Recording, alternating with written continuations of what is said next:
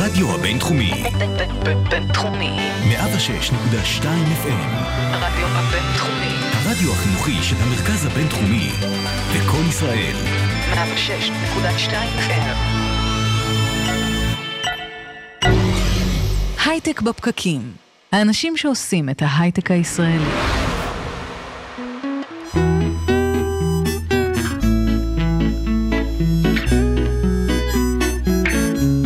בוקר טוב, יום חמישי, 7 בדצמבר 2017, בהרצליה עכשיו 16 מעלות, הייטק בפקקים. עם רדת לילה כשנפרסת עלתה, כשכל נפש משואה אל מיטתה, הם שם פקוחי עיניים רחבי אישון, נשימתם דרוכה בוטחת, הם לא צריכים לישון. הם התקדמו בשקט. שוב, שלום לכם חברות וחברים. מוקדם הבוקר, כשכולנו ישנו, הם טיפסו אל ראש ההר בסוף מסלול ארוך ומפרך, שהתחיל לפני שנה וחודשיים. מזל טוב ללוחמי צוות שטוסר של פלסר 401, שחוגגים היום את סוף המסלול. אמיר מיוטבתה, יובל ממצפה הילה, ירדן מכפר הרועה, אורן מרחובות, אבי מגבעת שמואל, נבו מרמות, יעקב בצלאל ושלמה, שלושתם מירושלים, ניקיטה מעכו, דניאל מפרלון שבניו ג'רזי, אמריקה, אופיר מקדימה, יובל מעין תמר, ניצן מניר בנים, עדן מראשון לציון, עמית מניר אליהו, מתן מהסרט, ומפקד הצוות גיא מקבוצת שילר. לכו לשלום לוחמי הסיירת, ותמיד תמיד חזרו הביתה בשלום.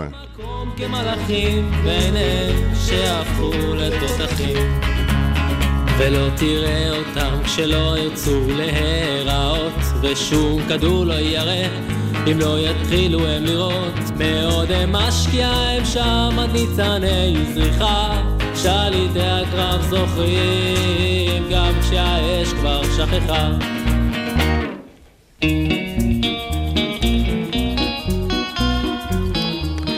לי קוראים יזהר שי, ביחד איתי באולפן שלנו הבוקר, הדר חי, שותף ומנהל בחברת סושיאל ואלי. מה שלומך, הדר? בוקר טוב, יזהר, מה שלומך? טוב, ואיזו תוכנית תהיה לנו הבוקר? תכף נחגוג גם את ענייני ירושלים כאן עם אבישי עובדיה. אנחנו שמחים להיות איתכם. כאן, מעל גלי הרדיו של הבינתחומי בהרצליה ובמקביל בפייסבוק לייב, בדף הפייסבוק של כלכליסט ובדף הפייסבוק של איצטדיון הסטארט-אפ עם עוד תוכנית חדשה של הייטק בפקקים. אתם מוזמנים לשלוח לנו שאלות, תגובות והערות כאן בפייסבוק בשידור חי.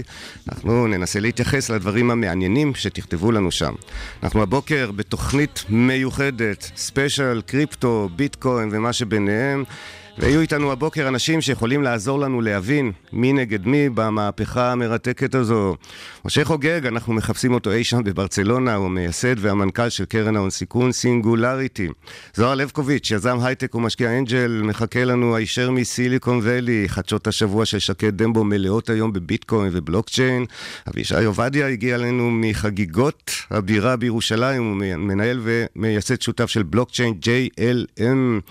סטארט-אפ בפקקים, סיון קלר תארח הבוקר את עמרי שבי, המומחה שלנו ל-ICO ולסטארט-אפים שעושים כל מיני דברים מרתקים בבלוקצ'יין.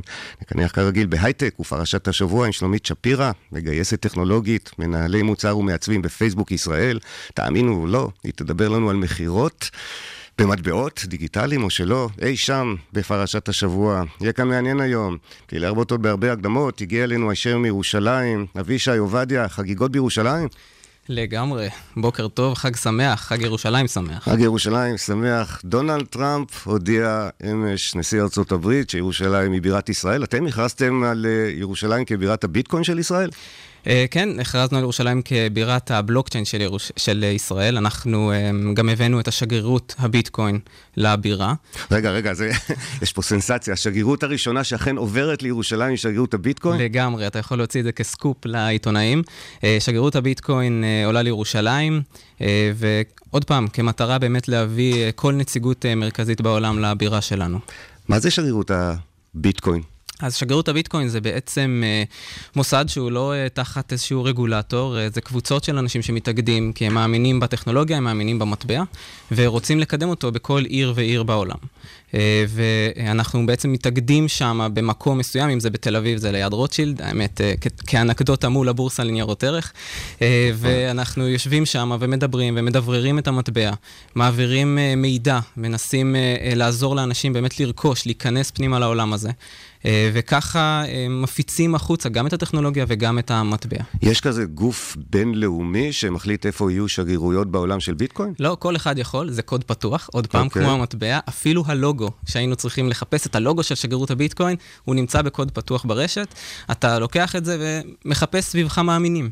אוקיי, אז אם יהיו מהומות בירושלים ובמקומות אחרים, אנחנו יכולים להגיד שהשגרירות הראשונה של הביטקוין אולי היא זו שחלק מהבלגן הזה? לגמרי אפשר לראות שמאז ההודעה של דונלד טראמפ, מטבע עלה בערך ב-1,500 דולר, אז כנראה המטבע אפילו מגיב בחיוב אה, ל- אה, להודעה הזאת, להכרזה הזאת.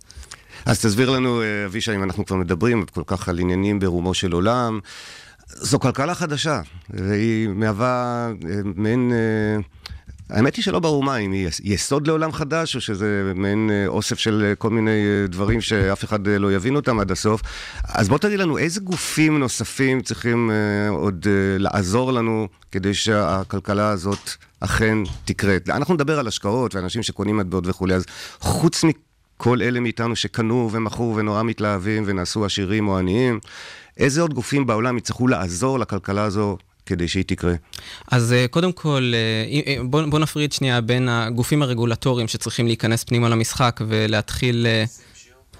ולהתחיל לאמץ פה את הטכנולוגיה ולקבל אותה פנימה, אם זה רשויות המיסים בעולם, משרדי האוצר, בכל מדינה ומדינה, בורסות לניירות ערך יצטרכו להתמודד.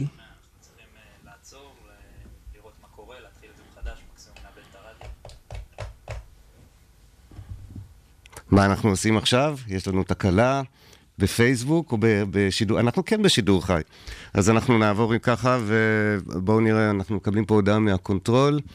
שבמקומות מסוימים לא שומעים אותנו, אבל אנחנו נמשיך לדבר בינינו. אבישי, אז בוא נדבר. אה, אתה יודע מה, לפני שאתה אה, ממשיך, אבישי, אנחנו נשים פה כמה צלילים, ואז אנחנו נחזור אליך. חכה איתנו.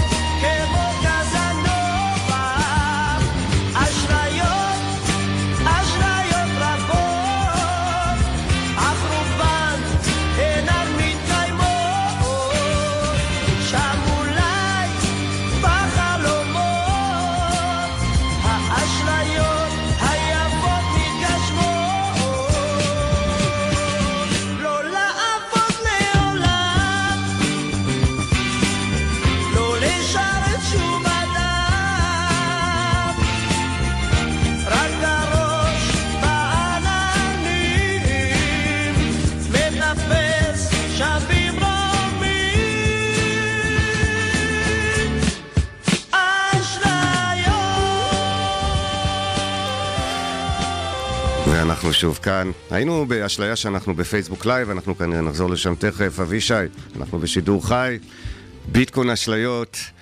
מה אומרים הרגולטורים בעולם? האם הם אה, נלחמים בחירוף נפש? האם אה, הם צריכים להיות נחמדים יותר לכלכלת הביטקוין המתפתחת ללא רשותם?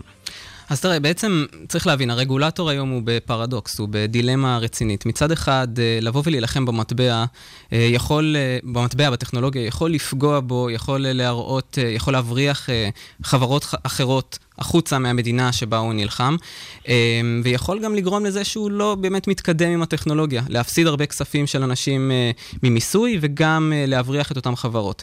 מצד שני, אם הוא מאמץ את הטכנולוגיה בצורה מלאה, פחות או יותר, הוא יכול לערער את אותו סדר ישן וטוב שבו הבנקים וחברות האשראי והפנסיה והביטוח וכל מה שאנחנו מכירים כמעצמות העל הכלכליות יתחילו להתערער. ו... ואיך זה קורה?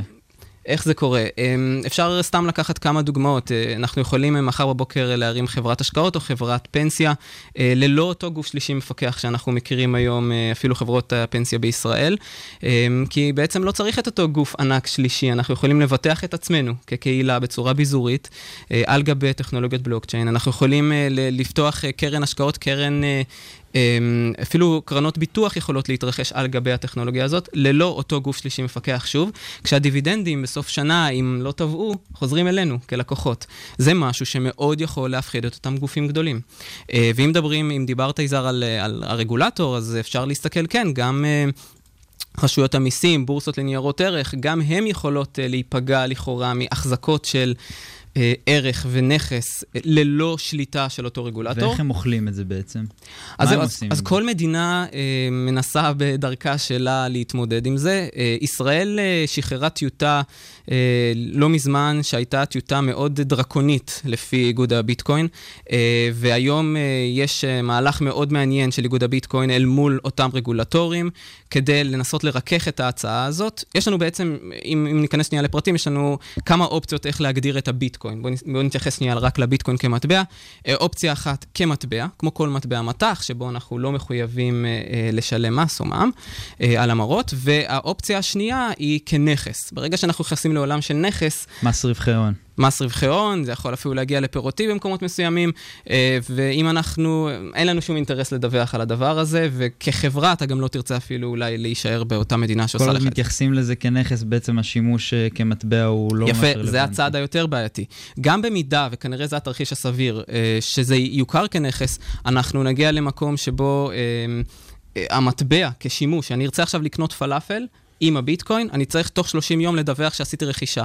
זה משהו שהוא לא הגיוני, אנחנו לא נוכל, להתרח... לא נוכל להתקיים בכלכלה הזאת ולא נוכל להתקדם עם הטכנולוגיה הזאת, אם ככה יחליט הרגולטור. אז עכשיו המאמצים זה קודם כל להגדיר את זה כנכס, אבל עם הקלות לטובת שימושיות, אה, והשלב הבא זה להכיר את זה כמטבע. תגיד, מישהו מדבר איתכם, אה, אתם מנסים לדבר עם רשויות אה, המס או רשויות אחרות בישראל? יש תקשורת די שוטפת ומלאה בין הרגולטור, ופה זה משרד האוצר, רשות המיסים. מיסים. בורסה לניירות ערך זה עדיין לא שמה, אבל כן, כל אותם רגולטורים. ה-decision makers נמצאים בקשר מתמיד, אה, גם בארץ, גם בעולם, עם מובילי הקהילות, וזה יש, אתה יודע, לומר לחיוב לאותו רגולטור שכן מנסה להבין. זה נפל, זה נפל עליו כרעם ביום בהיר, הטכנולוגיה הזאת, ועכשיו הוא מנסה להתמודד איתה. אז עכשיו אני רוצה להשמיע אותך. אתה נשמע לי די מתלהב מביטקוין ובלוקצ'יין והדברים הקשורים בכך. האם אני צודק בהערכה הזהירה שלי? לחלוטין. אני רוצה להשמיע לך ציטוט. רעיון יפה שהתחיל כהזיה רומנטית ונאיבית של בואו נשנה את העולם, כמה טכנולוגים שאני ממש יכול לראות אותם בעיני רוחי מגלגלים ג'וינט, שומעים ג'ניס ג'ופלין וצורכים fuck the system, סליחה על העברית. רעיון נחמד של לקוח להמונים, בלי ממשלות, בלי בקרה ורגולציה, כזה מין חלום רטוב של ילדים ושל אייסיס. חלום יפה שהפך למציאות של תעשייה שמבוססת על כלום, הכי כלום שיש. ותנחשו מי מגיע למסיבה הזו שמייצרת רווחים ותו לא. מיטב הנוער, מלח הארץ, פליטי האופציות הבינאריות והפורנו האינטרנטי. לא כולם חלילה, יש שם גם אנשים טובים, אבישי, אתה אדם טוב. אבל מי שכתב את כל זה נמצא איתנו על הקו, קוראים לו זוהר לבקוביץ'. לילה טוב בעמק הסיליקון, זוהר. היי, מה נשמע?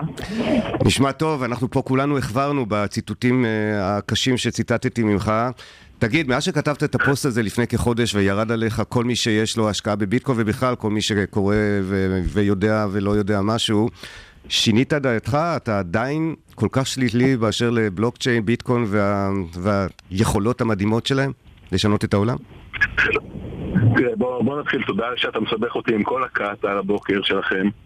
אה, לי אישית אין שום דבר כנגד ביטקוין, אה, להפך כמה מחבריי הטובים ביותר הם ביטקוינים. אה, האמת היא גם יש לי לא מעט ביטקוינים, אני מעריך שיותר מלרוב האנשים שכרגע איתנו על הקו. ביטקוינים שאני מחזיק כבר לא מעט שנים. אין לי שום דבר נגד ביטקוין, אין לי שום דבר נגד בלוקצ'יין. יש לי לא מעט נגד הניצול הציני של בלוקצ'יין היום כטכנולוגיה שכל סטארט-אפיסט מספר עליה. ונגד ביטקוין שהפך לאיזה מין אה, בועה שמבוססת על בועה אחרת, אה, והרבה אנשים טובים מנסים היום להיכנס לשם כבר במחירים די מופקעים, ולצערי ולתחושתי הרבה מהם גם יפסידו. יכול להיות שהביטקוין עוד יעלה, יכול להיות שהוא יעלה עוד המון, אבל מה הסיפור הגדול? בסך הכל עוד כלי השקעה לא מרגש, אתה יודע, אתה מדבר על זה בהייטק בפקקים, אבל תכלס זה לא הייטק בפקקים, תכלס זה בנקאות השקעות כלשהי. אז למה יש אין פה בועה? הרבה טכנולוגיה, אין פה הרבה הייטק. אז למה יש בועה לדעתך? סליחה? אז למה יש בועה לדעתך? למה זה קורה? למה כל כך למה- מתרגשים מזה? למה כולם רוצים אה, להתחיל אה, להיכנס לטכנול... לדבר הזה? תראה, א' זה לא כולם. יש ביקוש, ללא ספק יש ביקוש. אה, גם לפני שנה היה ביקוש לדברים האלה שמסובבים בין האצבעות ואמורים להרגיע ילדים. יש מדי פעם ביקושים לדברים מסוימים. אה, בביטקוין, הביטקוין התחיל באמת כרעיון יפה, כמטבע אלטרנטיבי. אה, היום זה לא משמש כמטבע, היום זה משמש ככלי השקעה, וזה היום הטרנד החם בעולם. אה, אבל אתה יודע, על מנת שמחירים יעלו, אתה לא צריך רק אה, ביקוש, כמו שאתה שואל, אתה גם צריך היצע. ואם נזכור נכון, היום ההיצע של הביטקוינים הוא מאוד מצומצם. רוב הביטקוינים מוחזקים על ידי כמה קבוצות אה, מאוד חזקות, והם בעצם שולטים במחירים. אתה יודע, זה קצת מזכיר לי, ואני לא רוצה להעליב פה אף אחד, מהכ... אף אחד מהכת. אה, כשהייתי צעיר עבדתי בחברת השמירה בהרצליה, והיה שם את המפעל של פטיבר בהרצליה פיצוח. והייתי מרותק בלילות לראות איך החולדות נלחמות שם על הרצפה על הכמה פירורים של העוגיות שנופלות, כאשר מאחורה יש מחסן אינסופי, שאם יפתחו אותו כל החולדות האלה ימותו מסוכרת. זה די מזכיר לי את זה, אתה יודע, יש מי ששולט על ההיצע ולכן הביקוש גדול מההיצע ולכן המחירים עולים. אני לא משוכנע שככה זה יהיה לנצח. ויש שימוש אה, בסוף למטבע? גם אנשים בסוף אה, ישתמשו בזה כמטבע לדעתך, או שאתה לא מאמין בזה? תראה, אתה יכול היום בביטקוין לקנות בסאבווי ובעוד כל מיני חנויות בארצות הברית, אבל... כן, אבל זה לא משהו שאני הולך עכשיו כך לפלאפל. המקומי וקונה.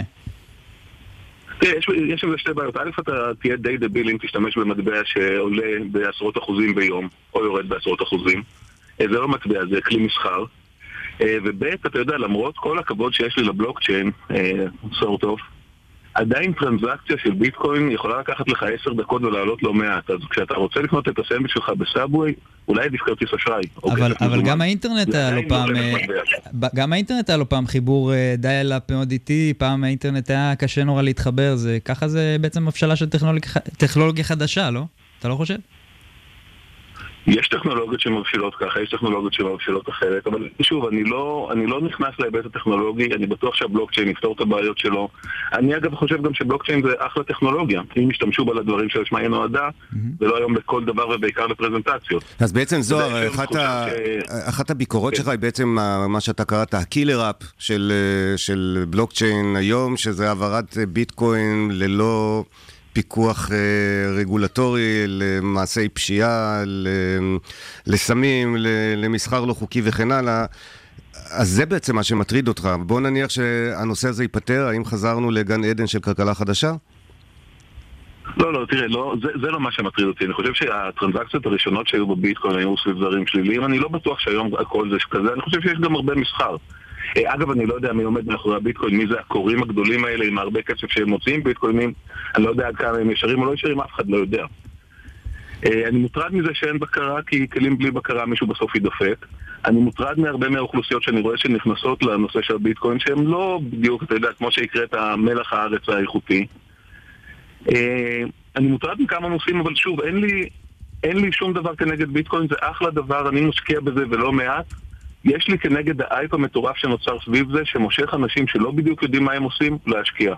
אתה יודע, אני מבחינתי אם הביטקוין עולה זה אחלה, זה משפר את הביצועים של התיק שלי. אם הוא ייפול זה לא באמת יזיז לי. אבל אני רואה היום יותר ויותר אנשים ששמים הכל על הביטקוין, וזה נורא מפחיד. עבורם, לא עבורי. זוהר, אנחנו נשמיע לך עכשיו ראיון שהכנו עם היזם הנועז יניב זלמנוביץ' מחברת בלוקי בלוק. אבישי, תקשיב אתה, כי אנחנו תכף נבקש את תגובתך, בסדר? בואו תאזינו איתנו. יניב זלמנוביץ'. מנכ"ל חברת בלוקי. בלוק, שעוסקת בעולם הבלוקצ'יין. כן. אז אולי תסביר איך זה עובד, הבלוקצ'יין? הבלוקצ'יין, איך זה עובד? אז אנשים נורא מסתבכים לפעמים, ואני אסביר את זה גם שאנשים פשוטים כמוך יוכלו להבין, אנשים שלא כל כך אה, חכמים אוקיי. אה, יוכלו להבין את זה. הבלוקצ'יין בעצם אה, עושה חישובים. חישובים, חישובים, חישובים, מסובך, מסובך, מסובך, מסובך, מתמטיקה, מוציא מטבע. מוציא מטבע יצא בעצם altcoin. altcoin בעצם זה המטבע שהוא ליד הביטקוין, ואז בעצם נרשם הכל על הפרוטוקול הדיגיטלי של הבלוקצ'יין, ואז בעצם יושב, יוצא טוקן, טוקנים, טוקנים, טוקנים, ואז זה בעצם נשמר באמצעות חוזים חכמים, כן. שאז אה, בעצם החוזים החכמים מעבירים אה, אה, אה, באמצעות משהו שנחתם דיגיטלית, והכל יושב בשרתים מאוד מאוד גדולים של אוקיי, רוסים וסינים, ובעיקר סינים. כן. בעיקר סינים, כן. אוקיי, אז לא ממש הבנתי מה שאמרת. זה היה ו- סינית זה היה בשבילך. בדיוק, נשמע לי קצת כמו כן. תראה, אמרתי, אמרתי את הסינים, נכון? אמרת, בעצם, כן. הם מחזיקים את רוב הזה, אז אתה לא צריך להבין גם, אוקיי. בתכלס, איך זה עובד, כי זה נשמר אצל הסינים. בשבילם זה גם סינית, אבל הם מבינים את זה, הם סינים, אוקיי? אוקיי. עכשיו, אז, אז אתה רצית לספר לנו על הסטארט-אפ שלך שנקרא בלוקי בלוק? כן, כן, בלוקי אוקיי. בלוק, אז אוקיי. היינו שמחים לשמוע עליו. אוקיי, אז סיפרתי לך על הסינים ועל כן, זה שהעולם כן, של הבלוקים כן, הוא נורא כן. ריכוזי. בלוקי בלוק. כן, אז בעצם הבלוקי בלוק בעצם לוקחת את העולם הריכוזי הזה, של הסינים, שבעצם מהמם. הבלוקצ'יין נהיה גם ריכוזי. גם ריכוזי. אצל הסינים, כן. ומבזרת אותו לעם. ואנחנו קוראים לעצמנו, ושים לב לזה, כן. הבלוקצ'יין של הבלוקצ'יין. זה מה שאנחנו. הבלוקצ'יין של הבלוקצ'יין. הבלוקצ'יין של הבלוקצ'יין, ותדע לך שאנחנו כבר גייסנו הרבה כסף. בדיוק באתי לשאול את זה. כן, כן. אתם גייסתם כסף. גייסנו כסף, כמה כסף גייסנו גייסתם, 150 מיליון דולר. 150 מיליון דולר. כן. איך עשינו את זה? איך עשיתם את זה? על ידי משקיע, את, זה מה שאתה חושב. אני הייתי מניח שהלכתם למשקיע, לא, אה, הצגתם מצגות. וכן, וכתבנו תוכנית עסקית, כמו מייל מאוד מתפנפן. כזה כן, להפצן, ותשקיע. יפה, לא, כן. לא, לא, ממש ממש לא. אנחנו עשינו את זה באמצעות ICO. אינישל קוין אופרינג. שמעתי את הסברה הזאת שזה כאילו, אבל, אבל לא, זה- תיבות, לא? הראשי תיבות האמיתיים של ICO זה בעצם אה, זמן למזומן, זה It's cash or clock. אתה צריך כסף, מזומן, כן. אתה עושה ICO, אוקיי? אתה מבקש מהציבור שיביא לך כסף. אתה מבקש מהם ו... עוד מיליון, כן.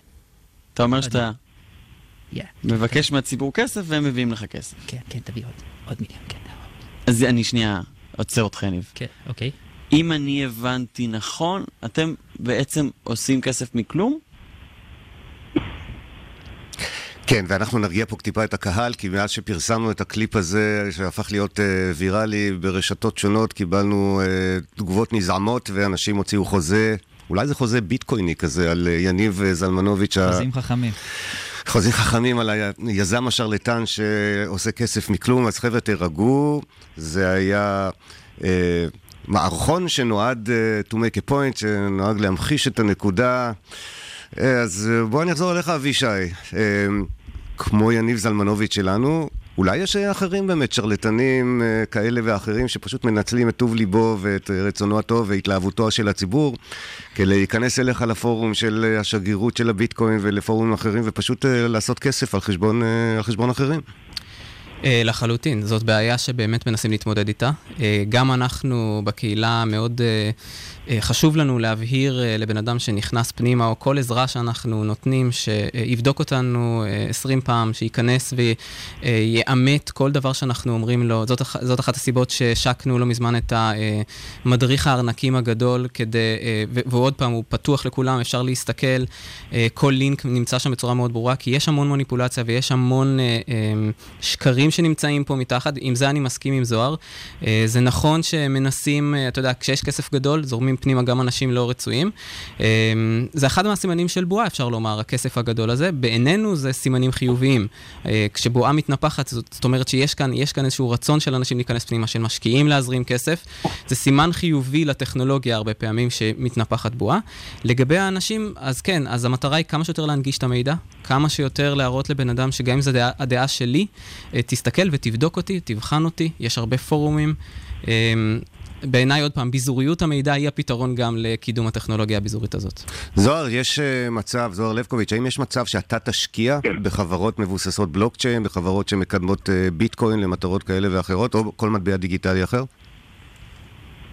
אה, בוודאי, אם הרעיון יהיה רעיון אמיתי וטוב, אתה יודע, בלוקצ'יין כטכנולוגיה, אין לי שום דבר כנגד זה, אבל אתה יודע, יזהר, גם אתה כמשקיע, אתה נפגש כל יום בכמה סטארט-אפים שמספרים לך על בלוקצ'יין בצבע טורקיז. הם לא באמת יודעים מה זה, אבל כולם היום מספרים את זה. אה, לא יודע אם יצא לכם לראות בחודשים האחרונים חברות שהוסיפו לשם שלהם פתאום בלוקצ'יין או ביטקוין, ואיך השווי מניה שלהם עלה ב-400%, ב-6,000% וזה. זה קצת מזכיר את ימי ה dot com, שפתאום כל אחד היה מוסיף e או dot com בסוף, והשווי היה מתנפח. אז אם אתה עושה משהו שקשור לבלוקצ'יין ואתה מדבר על זה וזה אמיתי, אחלה, בכיף. אם זה סתם אה, חברת פרסום שעושה בלוקצ'יין, וואלה, לא יודע אם זה רציני. השקעת כבר בחברה כזאת שעושה עושה משהו בתחום הזה, זוהר? אה, עדיין לא השקעתי, אבל אני כרגע באיזה נגושיישן, אפשר להגיד, עם אה, קבוצה מרתקת של אנשים ש... שכן עושים משהו שמבוסס בלוקצ'יין, שמבזר אה, תחומים שדווקא לצורך, בניגוד לדוגמה הקודמת שלי באזור הפרסומי, שמרתקים אותי אנשים באמת ייחודיים, ואני באמת חושב ששם אני כן אשקיע, אבל לא בגלל שהם אומרים בלוקצ'יין, אלא בגלל שהם באמת עושים בלוקצ'יין. אנחנו מבינים אותך. תגיד, אדר, אתה יושב פה בשקט, אני אשים אותך ככה תחת זכוכית מגדלת של קהל המאזינים שלנו. אתה אישית השקעת בבלוקצ'יין? סליחה, בביטקוין? כן, שמתי קצת uh, כסף בביטקוין כמו רבים וטובים. יאללה, תן לנו מספרים. בוא, אנחנו כאן כולנו בדריכות. הרווחת או הפסדת? טוב, ברור שהרווחתי כי עכשיו כולם מרוויחים, אתה יודע, השאלה מה יקרה עם זה בסוף, זאת השאלה האמיתית. בכמה נכנסת? באיזה שער של ביטקוין? היה שלושת אלפים, נכנסתי, קניתי קצת, כן. מה אתה אומר? שימו לב, הדר חי, מנהל ההפקה של אה, הייטק בפקקים, אורי כאן מעריץ אותך, מסתכל עליך בהערצה. וואו, אוקיי, נכנסת בשלושת אלפים, ואנחנו, אה, נכון לאתמול, עברנו את 14, תגיד את האמת, מכרת הכל והלכת לחגוג. ממש לא. למה? למה? אז אתה אמרת שיש אה, שתי טעויות להשקעות ספקולטיביות, ואני בעצם אה, יצאתי גם חזיר וגם זה, שאני לא מוכר. אה, למה? כי תראה, אני חושב שיש פה מעבר להזדמנות, אה, להזדמנות לעשות קופה, אני חושב שיש פה עניין של אה, אמונה אמיתית בזה שזה יכול להיות משהו שישנה, ואתה רוצה להיות חלק מזה. מעבר לרצון להרוויח. זה יכול להיות גם כלום, ו- וזה יכול להיעלם, ויכול להיות שזה פשוט לא יעבור, וזה בסדר, אני מוכן לקחת את הסיכון הזה, אבל יש משהו מרגש הרבה יותר מעבר ל- לרווח הכלכלי, להיות חלק ממשהו חדשני שיכול בפוטנציה אולי לשנות uh, את העולם. שימו לב, הדר חי הוא לא רק uh, מגיש בהייטק בפקקים, הוא לא רק מנהל uh, הפקה קשוח, הוא גם משקיע קר רוח וחד, שמשקיע בדברים חדשניים. אני רוצה להגיד לך מה אמר לנו גדי טולדנו, יועץ הראל לשיטות השקעה ושווקים בינלאומיים, ותחשוב על זה כשאתה שוקל את השקעת הביטקוין שלך, ואולי גם בשבילכם מאזינים יקרים, שאלנו, האם אתה חושב... שזו בועה שהולכת להתפוצץ בקרוב, לכך ענה לנו גדי טולדנו. כן, יועץ ומומחה. מכיוון שמחיר הביטקוין מונע בעיקר על ידי פסיכולוגיה של בני אדם ולא מגורמים כלכליים, זה לא משהו שמישהו יכול לחזות לאן זה הולך, זה יכול להימשך עוד תקופה ארוכה כשהמחיר יעלה במאות או אלפי אחוזים, זה יכול להיגמר בקרוב. אי אפשר לדעת. שלושה פרופסורים מאוניברסיטת הרווארד היוקרתית בארצות הברית בדקו את כל עליות המחירים בנכסים שונים ברחבי העולם מאז 1926, שים לב אדר. ובשבילך הם מצאו שכשהייתה עליית מחיר של 150% או יותר במחיר הנכס, אה, תוך שנתיים או פחות, כפי שקרה עכשיו בביטקוין, כפי שהיה לפני שנת 2000 במדד הנסדק, או כמו שקרה לחביות הנפט ב-2009, במקרים מסוג זה היה סיכוי של 80 אחוזים לצניחה במחיר של 40 אחוז או יותר. עכשיו, מחיר הביטקוין עלה ב-2,500 אחוזים בשנתיים האחרונות, כלומר, מי שמשקיע בביטקוין יכול להיות שירוויח, אבל הסטטיסטיקה ממקרים דומים בעבר פועלת חזק לרעתו, וכידוע, המשפט הכי מסוכן בהשקעות זה להגיד, הפעם זה שונה. כי לרוב, גם הפעם זה לא שונה. הדר, אתה מוכר או ממשיך להחזיק? ממשיך להחזיק. זוהר, מוכר או ממשיך להחזיק? אני מכרתי. זוהר מכר, יפה. אבישי, להשקיע עכשיו או לחכות? תמיד להשקיע, אה, אבל אני כן רוצה להתחבר לנקודה האחרונה שזוהר אמר. תשקיעו אם אתם אה, יכולים להפסיד את הכסף הזה, וזאת נקודה באמת חשובה אה, שתגרום לקצת יותר ביטחונות בשוק. מעולה. אבישי עובדיה וזוהר לבקוביץ', אנחנו לא נפתור את הדילמה הזו, אבל שמענו פנים שונות ומעניינות שלה. זוהר לבקוביץ', לילה טוב, ש... לילה טוב לך בעמק הסיליקון, אבישי עובדיה, JLM, נעלה את ירושלים על ראש שמחתנו. תודה רבה שהגעת לאופן, תודה רבה זוהר. די. תודה רבה.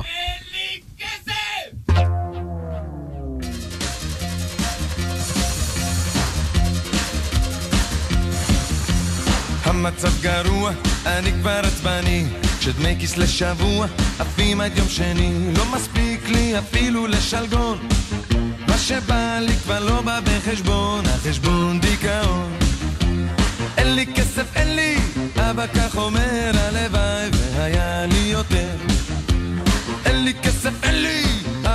אומר את החודש בקושי גומר. המצב גרוע ואין לי שום פתרון.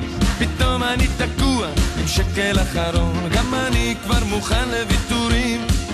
אך בתנאי שלפני כן ההורים ההורים רק אומרים רק אומרים. אין לי כסף אין לי. אבא כך אומר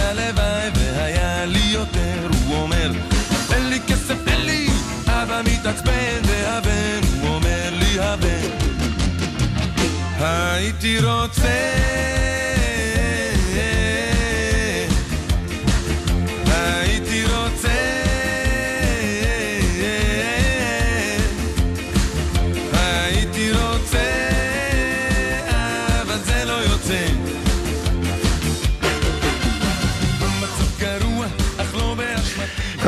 המצב בכלל לא גרוע. ירושלים היא בירת ישראל, לא רק בירת הביטקוין, אלא גם בירת ישראל, כך אמר נשיא ארצות הברית אה, הלילה. נכנס אלינו שקד דמבו, הוא לא ידבר על חדשות מדיניות, הוא ידבר על חדשות בעולם הבלוקצ'יין והביטקוין. בוקר טוב, שקד. בוקר טוב, יזהר, מה שלומך? טוב, תמיד כיף איתך, ובטח הבאת לנו דברים מעניינים גם הבוקר. את האמת שכן, אז מה יש לי? שימו לב, אה, זוכרים את טיילר וקמרון אה, וינקלבוס? הזוג תאומים ש... אה, בטח, הם אלה. שטבעו את אה, מרק צוקרברג. בדיוק, קיבלו פיצויים של 65 מיליון דולר, זה קרה לפני כמה שנים כן. בלבד.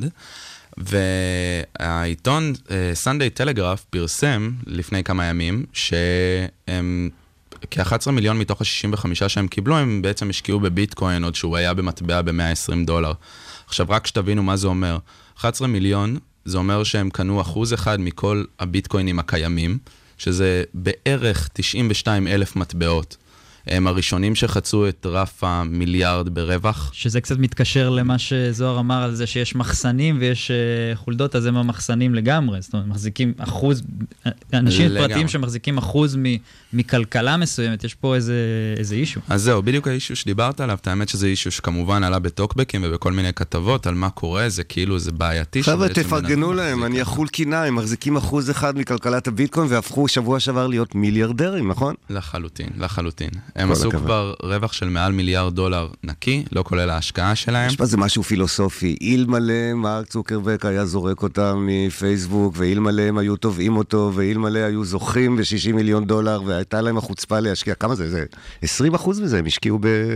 במטבע הביטקוין. כן, הם. השקיעו 11 11 מיליון מתוך 65, אז בערך בקירוב איזה אזור הייתה, להם, ה-17. איך הייתה להם אמונה כזאת חזקה ב, במשהו שהוא עוד לא היה נחלת ההמונים, ואני ראיתי איזה ציטוט שלהם שהם באמת אמרו, אנחנו יודעים שזה הולך להיות, בגלל שאנחנו מזהים את הטכנולוגיה, מזהים כמה זה חזק, ועוד שהוא היה שווה 100, אז זה הולך להיות הרבה הרבה יותר, והם עדיין ממשיכים להחזיק. אה, כן, ולמען האמת, בגלל בעצם, כמו שאמרנו, שזה, שהם מחזיקים בהמון המון מסך הביטקוין העולמי, הם נתנו בתגובה שהם לא מתכוונים למכור, הם לא מתכוונים אה, להוריד את זה, הם לא רוצים לפגוע בביטקוין, הם רואים את עצמם כאביי הביטקוין בצורה זו כלשהי. שאלה ממש טובה, כי תחשבו על זה ש- שאנשים מחזיקים אחוז מ- מכלכלה מסוימת, אנחנו רוצים שזה לא יהיה ריכוזי, אבל ברגע שיש בן אדם אה, מסוים ששולט בכל כך הרבה כסף, אז הוא הופך להיות בעצם אה, איזשהו גוף ריכוזי ש- ששולט אה, באיזשהו מקום. יש בזה משהו, ממש.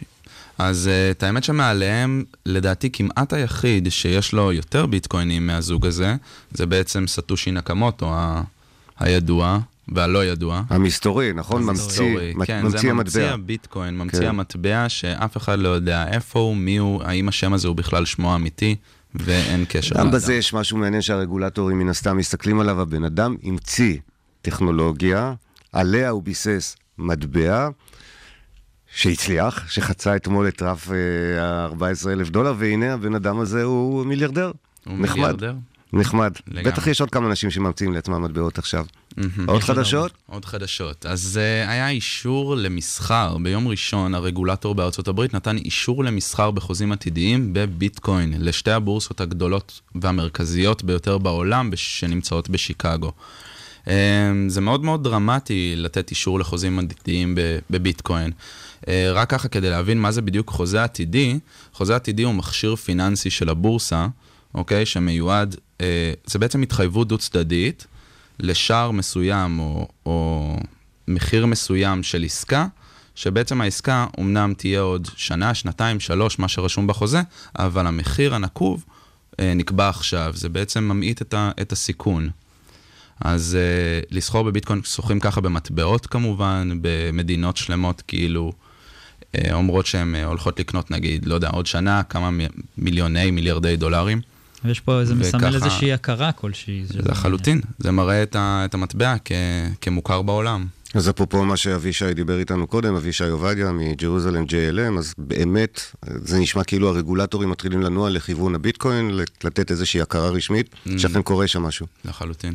האישור הזה, ברגע שזה, עוד כשזה היה, אז הביטקוין, אני ראיתי אותו על אה, אזור ה-10-200 אלף דולר, וממש ברגע שהוא, שהאישור התקבל, הביטקוין קפץ באיזה חמישה אחוז, הוא חצה את רף ה-11 אלף, ממש כמה שעות לאחר האישור הזה. זה מדהים, רק הלילה הוא עלה איזה 2,000 דולר, משהו פסיכי. מה כן, קרה. שהוא קפץ הלילה כל כך? יש איזושהי אה, פרשנות? ממש גרף אה, ליניארי למעלה. לא, ביומיים אני האחרונים, לא נכון? יודע. אתמול הוא חצה פעם ראשונה, אתמול או שלשום הוא חצה פעם ראשונה את ה-13 אלף דולר, והלילה את ה-14 אלף.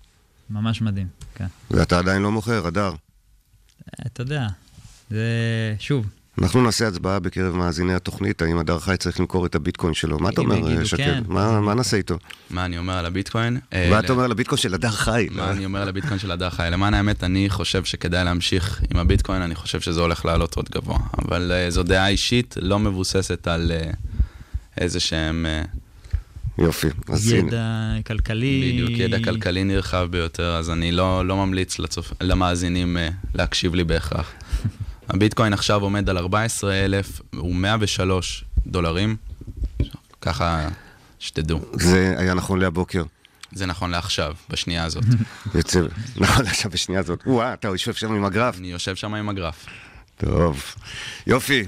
שקד דמבו, חדשות אה, מרעננות. בואו נראה, אנשים אה, מיליארדרים בעולם הביטקוין, והבורסות העולמיות והרגולטורים מתחילים להכיר בכך שביטקוין הוא מטבע שאפשר להשתמש בו כעובר לסוחר, למרות אזהרות המומחים ולמרות הספקנים, העסק הזה תופס אה, תאוצה. ומתקדם לאן שרבים רוצים אותו, ונסיים את החדשות שלך בסיכום של השורה התחתונה. הדר חי איננו מוכר. אני לא מוכר. זאת השורה התחתונה. זאת. השורה אוקיי. התחתונה של התוכנית באופן כללי. גדול. שקד אמבו, תודה רבה לך. בוקר טוב. בוקר טוב לך.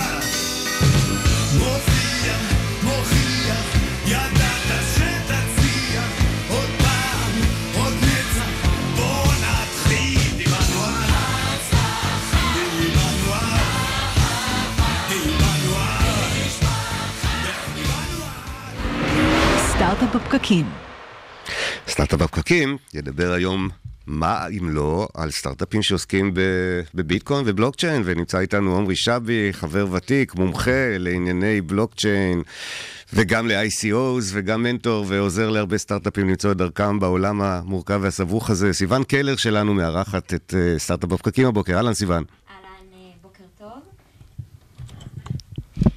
אה, אז אה, היום אנחנו מארחים, את עמרי, אז ככה הצגת אותו כמו שצריך. עמרי, אני אשמח שקודם כל ככה נקשר אה, את כל מה שהיה פה עם עניין הבלוקצ'יין, מה זה, למה יש את כל ההייפ הזה סביב זה. לחלוטין. אז קודם כל בוקר טוב לכם חברים, טוב להיות פה. אה, שומעים אותי? מעולה.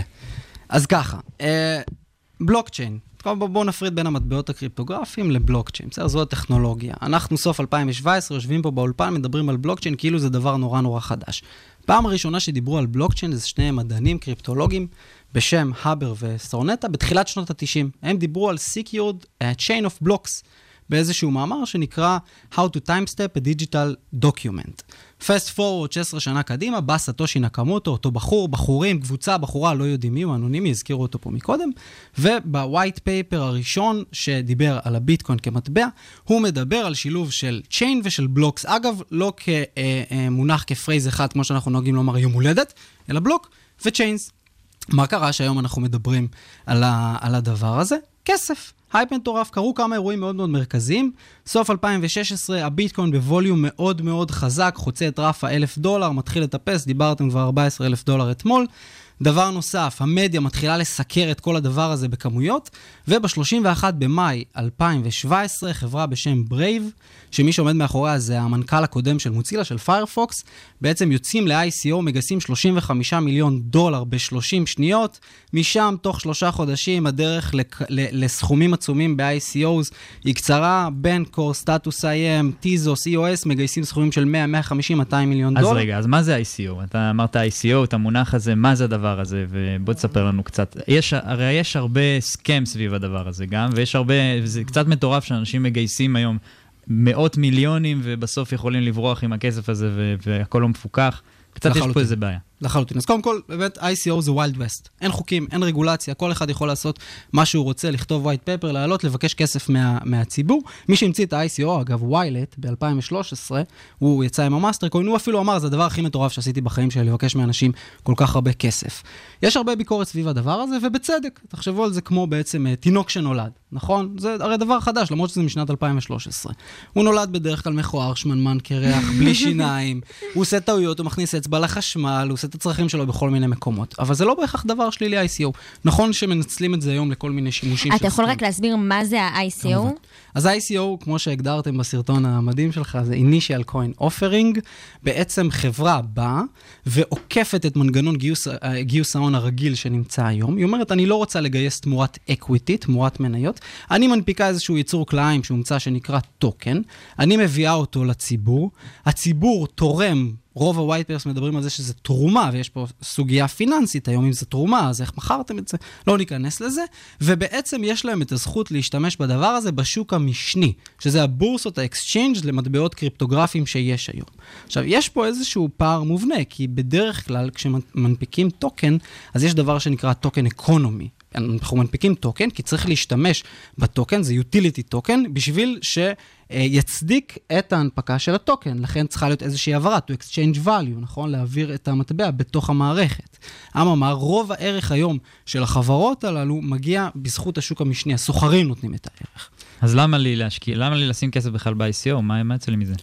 אז קודם כל תשואות אני מטורפות. אני אקנה ביטקוין וזהו. אבל התשואות מטורפות זה, זו הצהרה מסוכנת, אני מזכיר. פה את דברי המומחה טולדנו, וחשוב לזכור, אנשים חי... אנחנו צריכים להיות אחראים, אנחנו בשידור חי כאן, יש ציבור שלם שמאזין. מה הסכנה ב-ICO? זה נשמע נפלא, אני משקיע היום, מוכר בעוד חודש, המטבע עלה, לא, לא המטבע, הערך עלה ב... לא יודע, נכון. פי עשר על מה שעשיתי. אז קודם כל ניתן דוגמה, חברה בשם קונפידו גייסה 375 אלף דולר לא מזמן, ופשוט נעלמה עם הכסף. אמרנו, אין רגולציה, אין סטנדרטים אמיתיים, רק הקהילה יוצרת איזושהי סטנדרטיזציה ונורמות, נעלמו פשוט עם הכסף.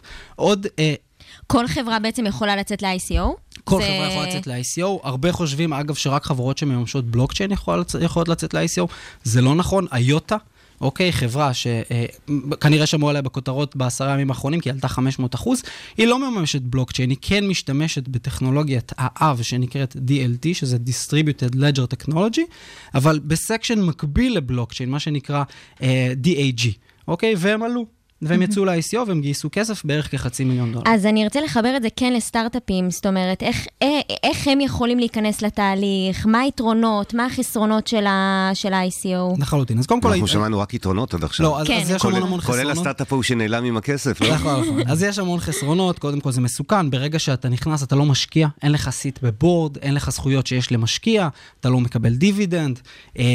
וזה ממש ממש בחיתולים שלו. יש, אה, מעבר לסכם ומעבר לזה שטוענים שזה רק מנגנון גיוס כסף, אני חושב שזה דיסרפטיב. אם אומרים שהבלוקצ'יין מביא באמת שינויים מרכזיים בעולם, השינוי המרכזי זה הביטקוין, שזה בעצם מערכת תשלומים, אז השינוי המר... השני, לדעתי לפחות, החשוב זה שזה עוקף, משנה את מנגנון גיוס ההון. פתאום הסבתא מחדרה יכולה להיכנס ולהשקיע בחברה ב-early stage שלה, ואולי, אולי בזכות השוק המשני, לק... אה, אה, לזכות to gain אה, אבל זה לא profit. מסוכן שהסבתא, הסבתא לא מבינה זה במה מאוד להשקיע. מסוכן, אני מסכים, ולכן כשתבוא הרגולציה ותהיה הסדרה מסוימת של דברים ויבואו איזה שהם סטנדרטים מצד הרשות, אז אנחנו נראה את המנגנון הזה כמו כל דבר טוב, כמו בועת הדוט קום, הייתה בועה מטורפת, אבל בזכותה יצאו הרבה הרבה דברים טובים, היה רעש, הרעש מתנרמל, כל ה-95 אחוז, אה, אה, מה שנקרא בעגה, בקהילה, השיט קוינס, זה, זה מטבעות שהם אה, שיט, שהם רק נולדו בשביל אה, אה, לגייס כסף, יצאו החוצה, הקהילה תקיא אותם, ויישארו רק הדברים הטובים באמת. למרות כל החסרונות שלה, שיש ב-ICO. יש הרבה התרגשות אה, סביב הבלוקצ'יין הזה, ואני מעניין אותי לשמוע אותך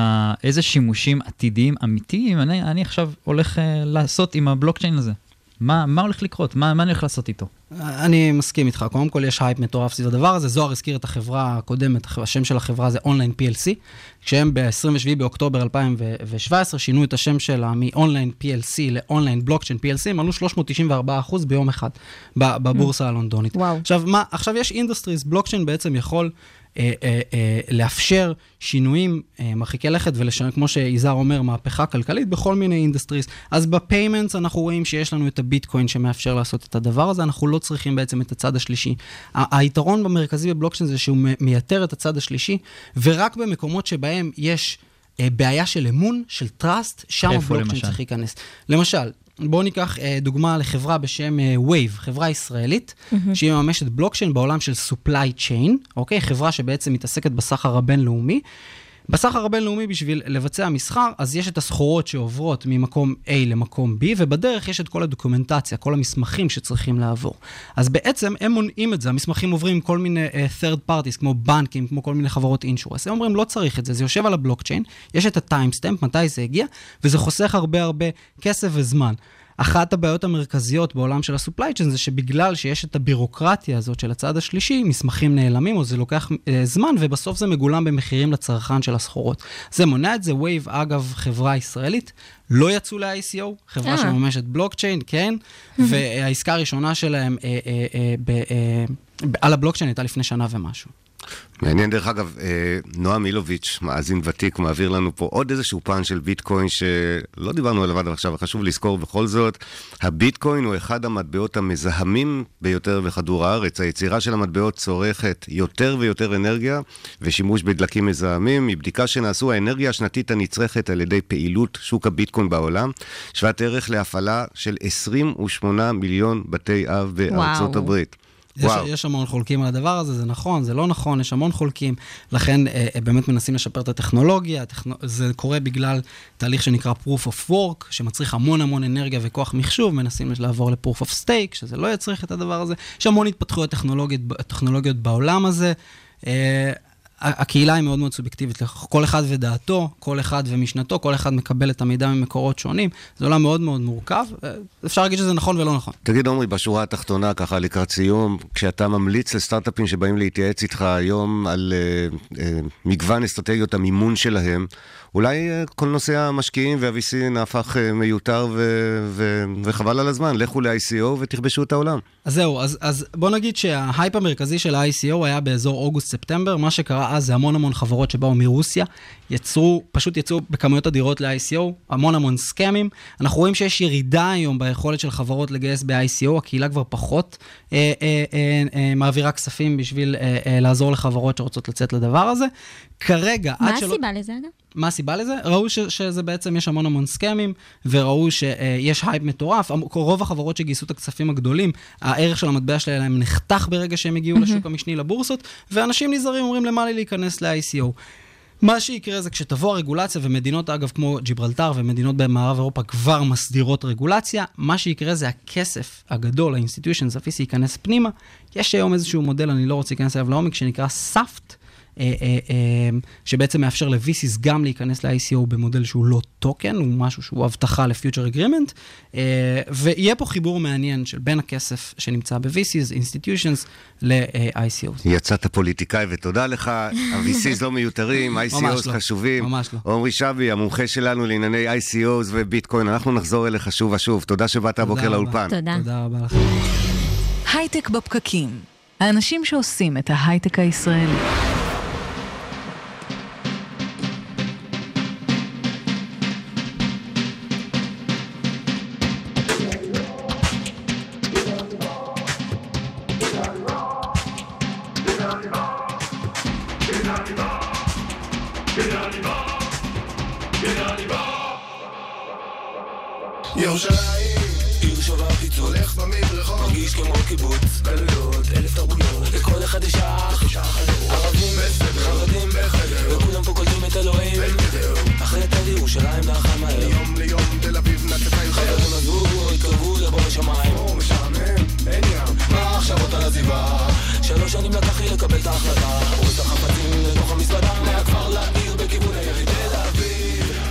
אנחנו מעלים את ירושלים על ראש שמחתנו עם הדג נחש. תודה אורי, על איזה מוזיקה רלוונטית, כמו תמיד. נכנסת לאולפן שלומית שפירא, היא מגייסת טכנולוגית של מנהלי מוצר ומעצבים בפייסבוק ישראל, לדבר איתנו על פרשת השבוע, פרשת וישב. פרשה שמדברת על יוסף ואחיו והדרמה הגדולה של מכירת אה, יוסף אה, אה, באיזשהו מחיר, טרנזקציה כלכלית, תכף תדברי על זה, אבל אנחנו תמיד נותנים פה איזה ציטוט או שניים, והנה הפסוק שבחרתי, פסוק ל"א בפרק ל"ז, ויקחו את כתונת יוסף, וישחטו שעיר עזים, ויטבלו את הכותונת בדם, וישלחו את כותונת הפסים, ויביאו אל אביהם, ויאמרו, זאת מצאנו, הכר נא הכותונת, בנך היא, אם לא, ויקירה. ויאמר, כותונת בני, חיה רעה אכלתהו, טרוף טורף יוסף, ויקרא יעקב שמלותיו, וישם שק במותניו, ויתאבל על בנו ימים רבים. איזו דרמה. בוקר טוב, שלומית. בוקר טוב, כן, זה באמת אחד הסיפורים ה... היותר יוצאי דופן. אני חושבת שאני אקדים ואומר, אה, בכלל כל הסיפור הזה מדבר על סחר בבני אדם. אז כל הדיון שהיה פה קודם על uh, המהות החיובית אולי של uh, עוד מטבע, uh, צריך לשים את זה בצד רגע ולשים, ולחשוב על זה שאולי uh, יש פה באמת איזושהי הקבלה בעייתית. אני שמה אותה רגע בצד, בואו נדבר על מסחר בימים האלה, בסדר? איך בדיוק זה היה? אז אם אני ממשיכה הלאה בהמשך הפרק uh, למה שאתה קראת, אז אנחנו בעצם רואים שהאחים שם אה, יושבים ואוכלים לחם, ובעצם חושבים מה לעשות עם יוסף. ואז פתאום עוברת שם אה, מה שנקרא אורחת ישמעאלים, והם אה, נוסעים איתם בסמים, זה נקרא צורי ולוט, שזה די יוצא דופן למה שיש להם בדרך כלל, בגלל שבדרך כלל הם מעבירים דברים די מסריחים, ופתאום באופן יוצא דופן יש להם ככה סחורה יותר נעימה. ואז קם יהודה ואומר אל אחיו, מהבצע כי נהרוג את אחינו וכיסינו את דמו, לכו ונמכרנו לישמעאלים. וידנו אל תהי בו, כי אחינו בשרנו הוא. ואז בהמשך אה, כתוב, ויעברו אנשים מדיינים סוחרים, וימשכו ויעלו את יוסף מהבור, וימכרו את יוסף לישמעאלים ב-20 כסף. ויביאו את יוסף מצרימה. ובסוף הפרק כתוב, והמדיינים מכרו אותו אל המצרים, לפוטיפר סריס פרעה. אז אה, אם אני באמת שמה את המורכבות המוסרית בצד, ואני מסתכלת ממש על קנייה ומכירה, אז בעצם יש פה שתי שאלות ש... שככה עולות. אה, אחת, מי, למי מוכרים אותו בעצם? זאת אומרת, מדיינים, זה ישמעאלים, יש פה כל מיני סוחרים, זה מין מטבע כזה שעובר מיד ליד, לא כך ברור אה, איך. והדבר השני, מה זה 20 כסף? מאיפה זה מגיע? כאילו, למה החליטו על המחיר הזה? בהקשר לשאלה הראשונה, כשאנחנו באמת מסתכלים על איזשהו פרשן שנקרא אור החיים, אז הוא אומר, רגע, יש פה מסחר, ובמסחר יש uh, כמה צדדים. אז uh, הישמעאלים במקרה הזה הם בעלי הממון, יש להם כסף, הם המשקיעים. המדיינים לעומתם הם אלה שמפשילים שרוולים, והם מוציאים בעצם את uh, יוסף מהבור, הם אלה שמלווים את המכירה, הם הברוקרים, הם מבינים בסחורות. Uh, אז יש לנו משקיעים, יש לנו ברוקרים, יש לנו נכון. סחורה. יש לנו סחורה, יש לנו קונים. בסדר, יש לנו גם מחיר? יש לנו מחיר, יש לנו בעצם את ה-20 כסף, ומאיפה זה מגיע.